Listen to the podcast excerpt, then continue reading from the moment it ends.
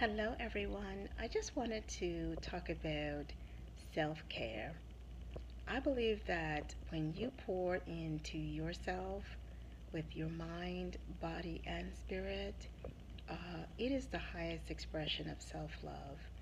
And when you come to a point in your life where you love yourself above everyone and anyone, you are living a life that is just so full of joy, of peace, and abundance. And when you discover that self love for yourself, you will know that self care is not selfish, it's selfless.